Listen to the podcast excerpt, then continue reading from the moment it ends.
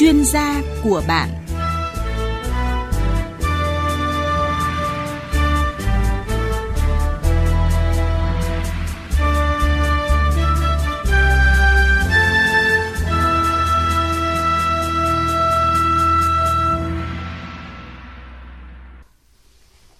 Xin kính chào quý vị và các bạn.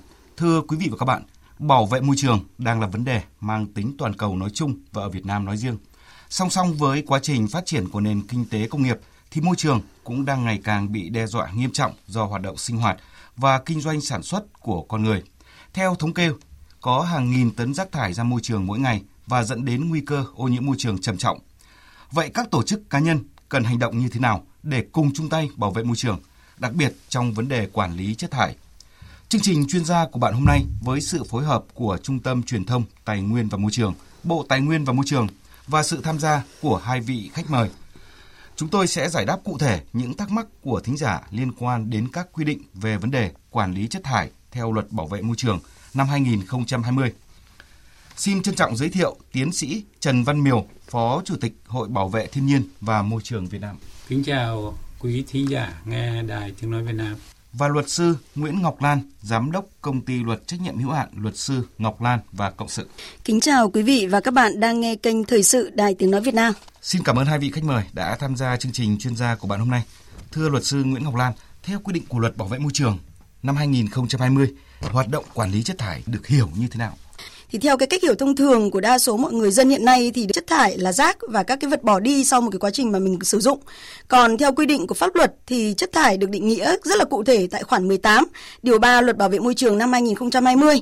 Đó là chất thải là vật chất ở thể rắn, thể lỏng, thì khí hoặc là ở dạng khác được thải ra từ hoạt động sản xuất, hoạt động kinh doanh, dịch vụ hoặc là sinh hoạt hoặc là các hoạt động khác. Và à, trong luật bảo vệ môi trường thì à, hoạt động quản lý chất thải đó chính là các cái hành vi, các hoạt động mà trong quá trình phát sinh, phân loại này, thu gom, lưu giữ, trung chuyển, vận chuyển, tái chế và xử lý chất thải và những hoạt động này thì phải tuân thủ theo quy định của pháp luật về bảo vệ môi trường. Vâng, được biết là luật bảo vệ môi trường năm 2020 thì có nhiều quy định mới mang tính đột phá liên quan đến vấn đề quản lý chất thải. Vậy thưa tiến sĩ Trần Văn Miều, xin ông cho biết cụ thể về cái những cái điểm mới này. Luật bảo vệ môi trường năm 2020 thì cũng có rất nhiều cái quy định mới về cái quản lý chất thải sinh hoạt.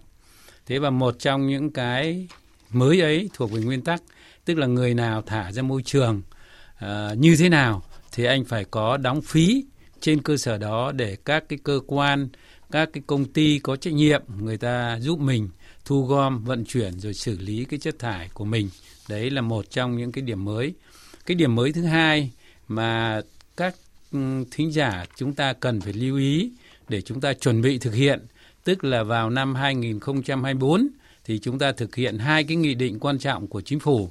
Một là nghị định số 45 về hướng dẫn một số điều của luật bảo vệ môi trường năm 2020. Cái nghị định thứ hai là nghị định 08 xử phạt vi phạm về hành chính trong lĩnh vực bảo vệ môi trường thì nó đều đưa ra những cái quy định à, rất là mới. Cái thứ nhất đấy là anh thả rác thì anh phải chịu trách nhiệm. Cái thứ hai nữa là rác đưa ra thì phải cân theo trọng lượng hoặc là tính theo khối lượng. Thế và người ta sẽ tính tiền để mà trên cơ sở đó, để người thả ra môi trường, bao nhiêu rác thì anh phải trả bấy nhiêu lệ phí. Thế và tôi cho rằng cái quy định này nó rất mới. Nó mới ở chỗ tức là nó công bằng giữa các cái chủ thể thả rác ra môi trường. Cái thứ hai nữa là nó minh bạch anh làm thế nào cái rác của nhà anh, rác của cái tập thể của anh, nó phải được quản lý một cách tốt nhất trên cơ sở đó để bảo vệ môi trường cái nữa thì tôi cho rằng là cái mà để chuẩn bị uh, cho chúng ta thực hiện cái điều quy định của nghị định 08 ấy thì đây là vấn đề mà nó cũng rất là mới đối với lại Việt Nam chúng ta. Tức là anh đem rác ra ngoài nơi để anh tập kết thì anh phải chịu trách nhiệm hai vấn đề chính. Một đấy là cái phân loại tức là bản thân ở trong gia đình trong tập thể anh phải phân thành ba loại rác. Loại rác thứ nhất đấy là rác vô cơ. Loại rác thứ hai là rác hữu cơ. Và loại rác thứ ba đấy là rác độc hại thế và anh phải đựng ba cái loại rác ấy trong một cái túi nó gọi là túi thân thiện với môi trường. Cái túi ấy nó là túi sinh học ra môi trường thì nó có thể phân hủy được.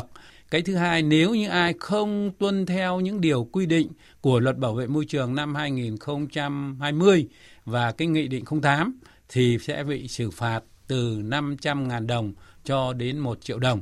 Và thưa quý vị và các bạn, thưa hai vị khách mời thì hiện nước ta đang trong quá trình công nghiệp hóa và đô thị hóa mạnh mẽ. Cùng với đó là sự gia tăng dân số, kéo theo chất thải rắn và rác thải sinh hoạt tăng về khối lượng gây áp lực lớn cho công tác bảo vệ môi trường. Và sau đây là ghi nhận của phóng viên Đài Tiếng Nói Việt Nam. Theo thống kê tại nước ta mỗi năm có khoảng 730.000 tấn rác thải nhựa ra biển và hàng triệu túi ni lông được sử dụng thải ra môi trường hàng ngày. Nguyên nhân là bởi hiện nay các sản phẩm nhựa và túi ni lông đã trở thành những vật dụng phổ biến và trở nên quen thuộc trong đời sống sinh hoạt của con người. Không thể phủ nhận sự tiện ích từ các sản phẩm từ nhựa và túi ni lông, nhưng nó cũng chính là tác nhân lớn gây ảnh hưởng đến môi trường và sức khỏe con người. Đối với túi ni lông cần ít nhất 100 năm, còn đối với chai nhựa thì cần ít nhất là 200 năm mới có thể phân hủy được. Đó là một con số đáng báo động. Chị Lê Thị Liên ở quận Đống Đa, thành phố Hà Nội nói: Hiện nay thì ờ, chúng ta cũng vẫn chưa có cái ý thức về bảo vệ môi trường. Ví dụ như là các bà, các mẹ đi chợ thì vẫn còn sử dụng rất nhiều các loại ni lông để đựng ờ, đồ. À, thứ hai nữa là những cái rác thải nhựa về những cái đồ uống ấy. bằng chai nhựa thì các bạn trẻ uống xong thì cũng vứt rất là bừa bãi. Chính thói quen sử dụng các cái sản phẩm này ờ, đã làm ảnh hưởng rất lớn đến môi trường cũng như là sức khỏe của người dân. Theo số hiệu ước tính, hiện nay trên cả nước chỉ tính riêng lượng chất thải rắn sinh hoạt phát sinh khoảng 60.000 đến 70.000 tấn một ngày, trong đó khu vực đô thị chiếm 60%. Đến năm 2025, tỷ lệ phát sinh chất thải rắn sinh hoạt dự báo tăng 10 đến 16% một năm. Về vấn đề xử lý rác thải, hiện nay có trên 70% sản lượng rác được xử lý bằng phương thức chôn lấp, trong đó chỉ có 15% rác thải chôn lấp hợp vệ sinh. Đó là chất thải sinh hoạt, còn chất thải của các cơ sở sản xuất kinh doanh thì được xử lý như thế nào? Nhà báo Hoàng Quốc Dũng, báo Tiền Phong nêu thực tế. Ở như nào kinh tế phát triển càng mạnh thì ở nó càng lớn. Nhất là ví dụ chẳng hạn chúng ta xem thống kê hai cái trung tâm kinh tế lớn nhất nước là Hà Nội, Thành phố Hồ Chí Minh. Tức là cái mối quan hệ kinh tế mình ý thức dường như là không phải thuận chiều. Thưa ông Trần Văn Miều, qua cái phóng sự ngắn vừa rồi thì ông có bình luận gì về thực trạng ô nhiễm do chất thải rắn gây ra? À, trong những cái phóng sự vừa rồi thì tôi thấy là có 3 điểm lưu ý. Điểm thứ nhất tức là cho rằng là cái nhận thức của dân mình về vấn đề chất thải rắn, trong đó có quản lý thì là chưa được tốt. Thì tôi cho rằng đây là một cái nhận xét rất là đúng đắn. Chúng ta làm công tác truyền thông rất là nhiều, nhưng mà dân thì chưa được tiếp cận với lại những cái luật cũng như cái nghị định 08 hay là nghị định 45 mà tôi vừa ấy nói ở trên. Thế do vậy mà tôi cho rằng là công tác truyền thông nó giữ một vai trò cực kỳ quan trọng và gần như nó là phải đi trước một bước. Cái thứ hai bình luận ở trong này thì có nói đến là vấn đề là chôn lấp chất, chất thải thì tôi cho rằng bây giờ là 70% là chất thải của chúng ta là chôn lấp. Thế và cái chôn lấp thì nó lại không hợp vệ sinh. Thế và nó lại không đúng với lại cái mà chúng ta coi rác thải đấy là tài nguyên. Chứ còn nếu anh chôn lấp hoặc anh đốt thì nó lại không là tài nguyên. Mà khi anh quy định nó là tài nguyên thì nó phải được tái chế, nó phải được tái sử dụng thì tất cả những vấn đề như thế thì tôi cho rằng cái phản ảnh này rất là đúng đắn. Cái thứ ba, cho rằng là kinh tế càng phát triển thì rác thải nhựa hay là túi ni lông thì càng nhiều. Thì tôi cho rằng cái nhận xét này của phóng viên báo tiền phong cũng rất là đúng. Cái rác thải là nó là chung sống với mình. Mình không thoát ly được rác thải, trong đó có rác thải túi ni lông. Mà rác thải túi ni lông nó vào mình và bây giờ nó trở thành những cái dụng cụ hay là những cái đồ dùng nó quá là gần gũi với lại gia đình và từng cá nhân rồi. Thế do vậy mà tôi cho rằng là cái công việc của chúng ta mà cần thiết đấy là phải có tuyên truyền, phải có giới thiệu, phải có những cái mô hình, phải có những cách làm và để trên cơ sở đó để dân ta thực hiện làm sao nói không với túi ni lông, làm sao nói không với lại cái đồ nhựa dùng một lần. Luật sư Nguyễn Ngọc Lan, bà có bình luận gì thêm không ạ? Vâng, uh, trước hết là tôi rất là đồng tình với uh, những cái chia sẻ của ông Trần Văn Miều chúng ta cũng nhìn thấy một cái thực tế, đấy là cái thói quen của con người chúng ta trong sinh hoạt. Cái câu chuyện là để phổ biến kiến thức về pháp luật, đặc biệt là pháp luật về môi trường, chúng ta cần phải có một cái lực lượng, được gọi lực lượng chuyên trách để chuyên đi phổ biến những cái kiến thức này. Và cái lực lượng này thì cần phải là được đào tạo và phải nắm rõ được các cái quy định của pháp luật, cũng như là hiểu rõ được cái mặt tác hại của cái câu chuyện là xả thải như thế nào. Qua cái um, phóng sự đó thì tôi cũng thấy là là chúng ta cần phải quan tâm tới câu chuyện là phương pháp phổ biến nó cũng sẽ là một trong những cái điểm mà để tạo ra cái tác dụng cho việc là liệu rằng là có đạt được hiệu quả hay không hay không có hiệu quả. Cái quan trọng mà chúng ta cũng nhìn thấy đó là với Việt Nam thì các cái quy định của pháp luật không phải là thiếu, đặc biệt là trong lĩnh vực môi trường. Thế nhưng mà chúng ta thấy rằng là cái tình trạng mà việc sử dụng các cái loại túi ni lông chẳng hạn hoặc là các cái chai nhựa nó vẫn còn rất nhiều và cái câu chuyện là để dùng những cái vở đồ tái chế, những cái đồ thay thế dường như là nó vẫn còn quá hạn chế và nó vẫn mới chỉ được phổ cập ở trong một cái diện nhỏ. Và vì vậy cho nên là tôi cũng cho rằng là chúng ta cần có xây dựng được một cái kênh truyền thông nào đấy mà nó thực sự là hữu hiệu đến được với người dân thì lúc bấy giờ những cái thông tin như vậy nó cũng sẽ tốt hơn và nó cũng phần nào để thúc đẩy giúp cho người dân ý thức hơn và từ đấy thì cũng sẽ giúp cho cái quá trình đó là cái quản lý các cái rác thải cũng như là để đảm bảo cái việc là bảo vệ môi trường nó sẽ được tốt hơn ạ. À, xin cảm ơn hai vị khách mời về những bình luận vừa rồi. Còn bây giờ chúng tôi xin chuyển sang tư vấn và giải đáp cho những thính giả có câu hỏi gửi về chương trình. Và xin bắt đầu bằng câu hỏi của ông Phạm Quốc Hùng ở quận Lê Trân, thành phố Hải Phòng với nội dung như sau. Theo quy định của pháp luật thì việc quản lý chất thải rắn phải đáp ứng được các yêu cầu gì? À, câu hỏi này thì xin mời luật sư Nguyễn Ngọc Lan giải đáp. Chất thải rắn thì sẽ được chia thành đó là chất thải rắn sinh hoạt và chất thải rắn công nghiệp thông thường và đã được quy định rất là cụ thể tại khoản 1 điều 72 của à, luật bảo vệ môi trường thì cũng đã à, chia như sau. Đó là chất thải rắn sinh hoạt thì được chia làm 3 loại cơ bản.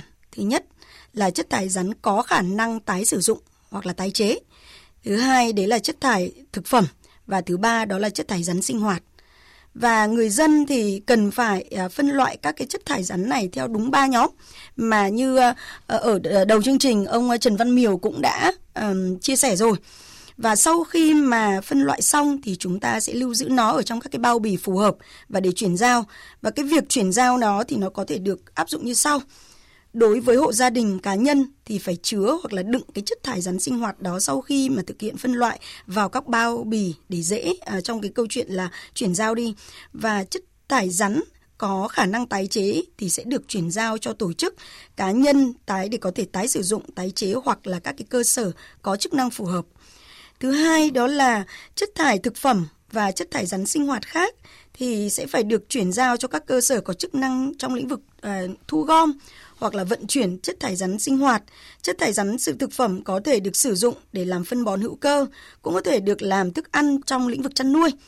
Ngoài ra thì các hộ gia đình hoặc là cá nhân mà ở nông thôn cũng sẽ được ờ, khuyến khích trong cái việc là tận dụng tối đa những cái ờ, chất thải à, thực phẩm để làm ờ, phân bón hữu cơ đó. Chất thải rắn thì phải được quản lý trong toàn bộ quá trình từ phát sinh, phân loại, thu gom, vận chuyển tới tái chế và tiêu hủy chủ chất thải rắn công nghiệp thông thường thì phải có trách nhiệm xử lý chất thải hoặc là chuyển giao cho các cơ sở chức năng có giấy phép để xử lý hoặc là các cái tổ chức, các cá nhân mà vận chuyển chất thải rắn sinh hoạt hoặc là chất thải rắn công nghiệp và chất thải rắn nguy hại thì có trách nhiệm phải vận chuyển đến cơ sở xử lý có chức năng phù hợp. Ngoài ra thì cũng ở trong luật bảo vệ môi trường năm 2020 thì cũng có quy định là cách để quản lý mỗi loại chất thải khác nhau theo từng mục riêng và cái điều này nó cũng đã được quy định rất là cụ thể tại mục 2 chương 6 của luật bảo vệ môi trường năm 2020. Ông Nguyễn Văn Bình, thường trú ở quận Thanh Xuân, thành phố Hà Nội thì có câu hỏi gửi đến chương trình như sau. Tôi được tổ dân phố tuyên truyền phân loại rác thải sinh hoạt. Xin cho hỏi là rác thải dễ phân hủy hay rác có khả năng tái sử dụng, tái chế? Vâng, xin câu hỏi này thì xin mời ờ, ông Trần Văn Miểu. Vâng, cảm ơn ông Bình à, chúng ta có cái chương trình là kế hoạch nhỏ của các em thiếu niên ấy. Thì các em là thường là thu gom báo cũ giấy lộn rồi tất cả sách vở cũ để mình làm cái kế hoạch nhỏ của các em. Thì cái chương trình ấy bây giờ nó vẫn còn được phát huy. Thế và từ các em thì nó có cái sự lan tỏa ra người lớn nữa. Thế do vậy mà tôi xin được uh, nói là giấy cũ ấy không phải là loại độc hại. Nhưng mà cái loại đó thì chúng ta có thể thu gom sau đó chúng ta có thể tái chế, chúng ta có thể tái sử dụng được. Thế do vậy mà một trong những cái tiết kiệm mà bây giờ cái kinh tế tuần hoàn, tức là cái đầu ra của cái anh nền kinh tế này, thì nó lại là tài nguyên đầu vào của nền kinh tế kia. Thế do vậy mà giấy vụn của mình bỏ đi, thì nó lại là đầu vào cho một cái ngành sản xuất khác. Do vậy chúng tôi cũng đề nghị là từng tờ giấy cũ mà chúng mình muốn tiết kiệm thì chúng mình phải có cái thu gom lại sau đó đưa đến cái nơi người ta có thể tái chế được thế và cách làm ấy đấy là một cái lối sống xanh lối sống rất tích cực của chúng ta tức là không bỏ đi một cái loại tài nguyên nào nào kể cả giấy vụn kể cả rác thải của chúng ta Dạ vâng. Như vậy theo quy định của pháp luật thì giấy mặc dù dễ phân hủy nhưng vẫn được xếp vào nhóm có khả năng tái sử dụng, tái chế. Và quan tâm đến vấn đề môi trường thì nhiều thính giả gọi điện đến chương trình có cùng chung thắc mắc là việc phân loại, lưu giữ, chuyển giao chất thải rắn sinh hoạt thì được pháp luật quy định như thế nào? Ở câu hỏi này thì xin mời luật sư Ngọc Lan giải đáp ạ.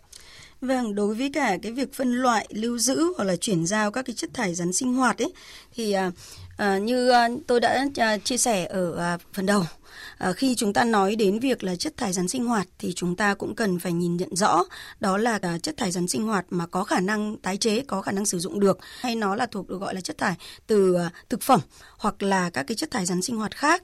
Thế thì cái quá trình mà à, à được gọi là để à, phân loại thì chúng ta nói rồi, bây giờ lưu giữ nó như thế nào? Thì sau khi mà phân loại xong chúng ta cũng cần lưu giữ nó trong các cái bao bì phù hợp để chuyển giao.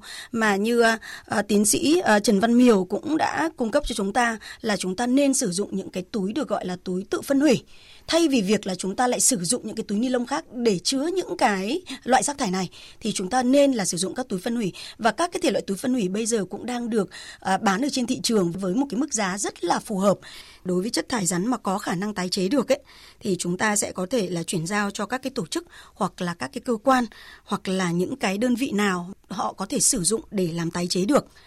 Cái thứ hai là đối với cả chất thải mà là thực phẩm ấy và chất thải rắn sinh hoạt khác ấy thì chúng ta chuyển cho các cái đơn vị thu gom để họ sẽ thay chúng ta họ chuyển những cái túi rác mà đã được phân loại đến các cái cơ sở phù hợp nhất để có thể đảm bảo nhất cái câu chuyện là à, xử lý nó được hiệu quả hơn. Còn đối với cả các hộ gia đình ở nông thôn thì các cái chất thải từ thực phẩm ấy chúng ta có thể quay vòng để biến nó trở thành những cái được gọi là uh, phân bón cho cây trồng chẳng hạn. Xin chuyển sang câu hỏi của tính giả Lê Thanh Trang ở tỉnh Hà Nam.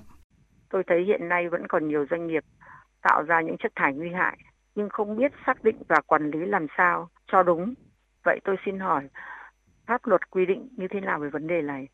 Vâng, với câu hỏi này thì mời tiến sĩ Trần Văn Miều trao đổi cùng thính giả. Câu hỏi này thì có thể trả lời nó hai cái ý. Cái thứ nhất tức là cái thuận ngữ về chất thải nguy hại là gì.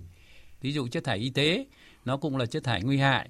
Cái thứ hai ví dụ chất thải phóng xạ mà chúng ta thấy như là một số cái nó có thể phóng xạ ra môi trường. Cái thứ ba thí dụ pin hay là ắc quy hay các thứ vân vân hay ngay cả cái mà gọi là túi ni lông hay là đồ nhựa một lần thì mình cũng có thể nói nó đấy là những cái chất thải nguy hại. Thế nhưng mà đây lại hỏi cái câu hỏi này nó là doanh nghiệp mà thường có thải chất thải nguy hại ra môi trường thì người ta định nghĩa là gì? Tức là chất thải nguy hại đấy là uh, chất thải chứa nhiều yếu tố độc hại này. Cái thứ hai là nó có phóng xạ này. Cái thứ ba là nó có lây nhiễm. Cái thứ bốn là nó dễ cháy. Cái thứ năm là dễ nổ. Cái thứ sáu là gây ra ăn mòn. Thế rồi là gây nhiễm độc hoặc là à, có đặc tính nguy hại khác. Thế như thế là người ta khái niệm rất rõ ràng thế nào là chất thải nguy hại rồi. Khoản 2 điều 43 của luật bảo vệ môi trường năm 2020 người ta quy định rất rõ có hai hình thức để mình quản lý nó. Cái thứ nhất là quy định lưu giữ chất thải độc hại phải đáp ứng được ba cái yêu cầu. Một là lưu giữ riêng theo loại để được phân loại, đấy là cái thứ nhất. Cái thứ hai là không để ờ, cái chất thải đó nó lẫn với lại các chất thải khác thí dụ như lại chất thải về hữu cơ hay là chất thải về rắn mà nó không độc hại cái thứ ba là không uh, làm phân ờ, tán cái bức xạ hay là những cái độc hại nó ra môi trường. Do vậy mà các cái doanh nghiệp, mà các cái hộ sản xuất kinh doanh mà có cái chất thải nguy hại thì anh phải thực hiện theo ba cái quy định ấy. Thế bằng người dân của mình ở cộng đồng dân cư thì được quyền là kiểm tra, giám sát cái việc xem là các cái doanh nghiệp là có thực hiện đúng cái quy định của pháp luật hay không. Chị Lê Thị Lụa ở tỉnh Đồng Nai thì có gửi thư đến chương trình với nội dung. Nhà tôi ở gần khu công nghiệp nên rất lo lắng về vấn đề môi trường. Xin chương trình cho biết là theo quy định của pháp luật thì chất thải rắn công nghiệp loại thông thường sẽ được xử lý như thế nào và đảm bảo những yêu cầu gì trong quá trình xử lý? À, câu hỏi này thì xin mời tiến sĩ Trần Văn Miệu. Điều 82 của luật bảo vệ môi trường năm 2020, người ta nói ba cái ý.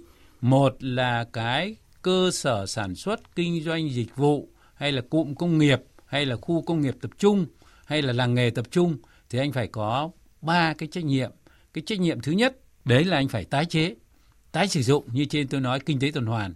Bây giờ chính là đầu ra của cái anh sản xuất này, anh phải đưa nó là tài nguyên đầu vào cho ngành sản xuất kia.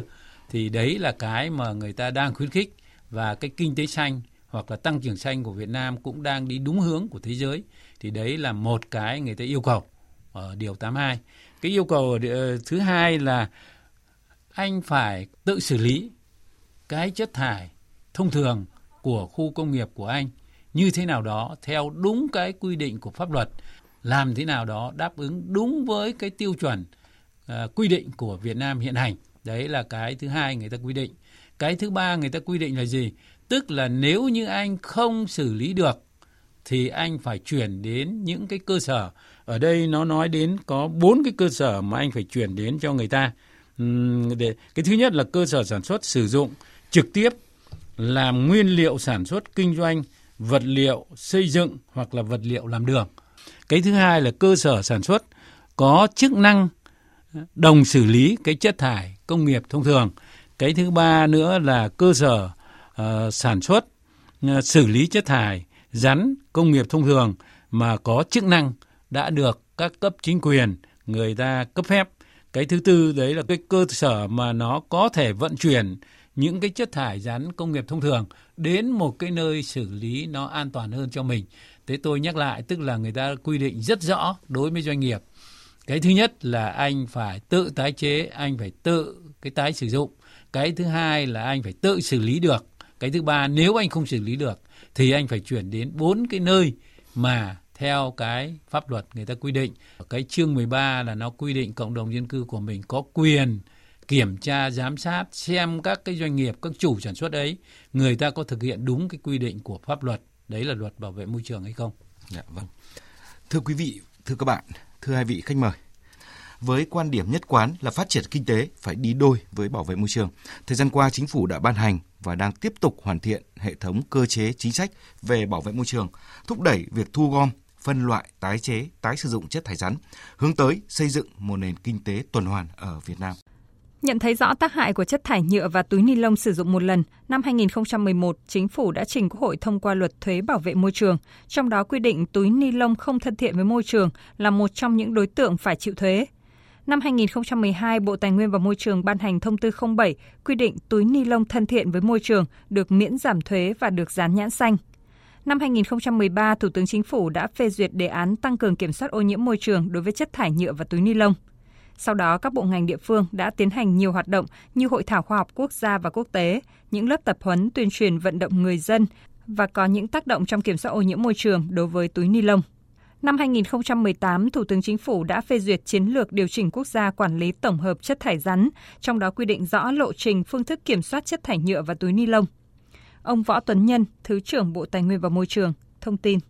Quan niệm của chúng tôi đấy là cái đầu ra của quá trình sản xuất này là vào của quá trình sản xuất kia và khép kín như thế là tuần hoàn và tuần hoàn như thế là tuần hoàn trong từng doanh nghiệp tuần hoàn trong từng khu công nghiệp tuần hoàn trong từng cụm công nghiệp từ khu dân cư và từng cái trang trại và trang cộng đồng Việt Nam và nếu đã xác định cái kinh tế tuần hoàn đó là phải pháp luật hóa có chuẩn mực pháp lý để thực hiện liên quan đến chủ trương khuyến khích chuyển từ việc xử lý trôn lấp chất thải sang xử lý biến thành năng lượng. Phó Thủ tướng Chính phủ Trần Hồng Hà nêu rõ. Hiện nay cái đầu tư về xử lý chất thải rắn này rất lớn nên là nếu mà đồng xử lý tức là các nhà máy xi măng mà chúng ta có thêm các cái giải pháp về công nghệ nữa thì hoàn toàn có thể là đáp ứng cái quy chuẩn ờ, điều kiện. Chúng tôi cũng khuyến cáo là đối với các địa phương ấy, ngay từ bây giờ là nên lựa chọn có giải pháp thực hiện theo chính sách 2020 Chính phủ xây dựng lộ trình thì cũng sẽ khuyến khích chuyển từ cái việc mà xử lý chôn lấp sang cái xử lý biến thành năng lượng. Bộ Tài nguyên Môi trường cũng sẽ có quy định để mà hướng dẫn kỹ hơn trong cái việc giúp cho địa phương các cái mô hình quản lý xử lý chất thải rắn. Qua phản ánh vừa rồi thì có thể thấy rõ cái nỗ lực của chính phủ trong việc quản lý chất thải, bảo vệ môi trường. Thưa ông Trần Văn Miểu, ông đánh giá như thế nào về những nỗ lực của chính phủ? Ừ, ở Việt Nam mình thì nó tuân theo một cái cơ chế đảng lãnh đạo về mặt chủ trương. Thế thì đảng ra ban hành rất nhiều cái nghị quyết hay là những cái chỉ thị để làm sao cho toàn dân chung tay bảo vệ môi trường. Cái thứ hai thì nhà nước thể chế hóa cái sự lãnh đạo của đảng thành hai loại, một là chính sách, hai là luật pháp để nó làm sao để quản lý và bảo vệ môi trường ngày càng tốt hơn.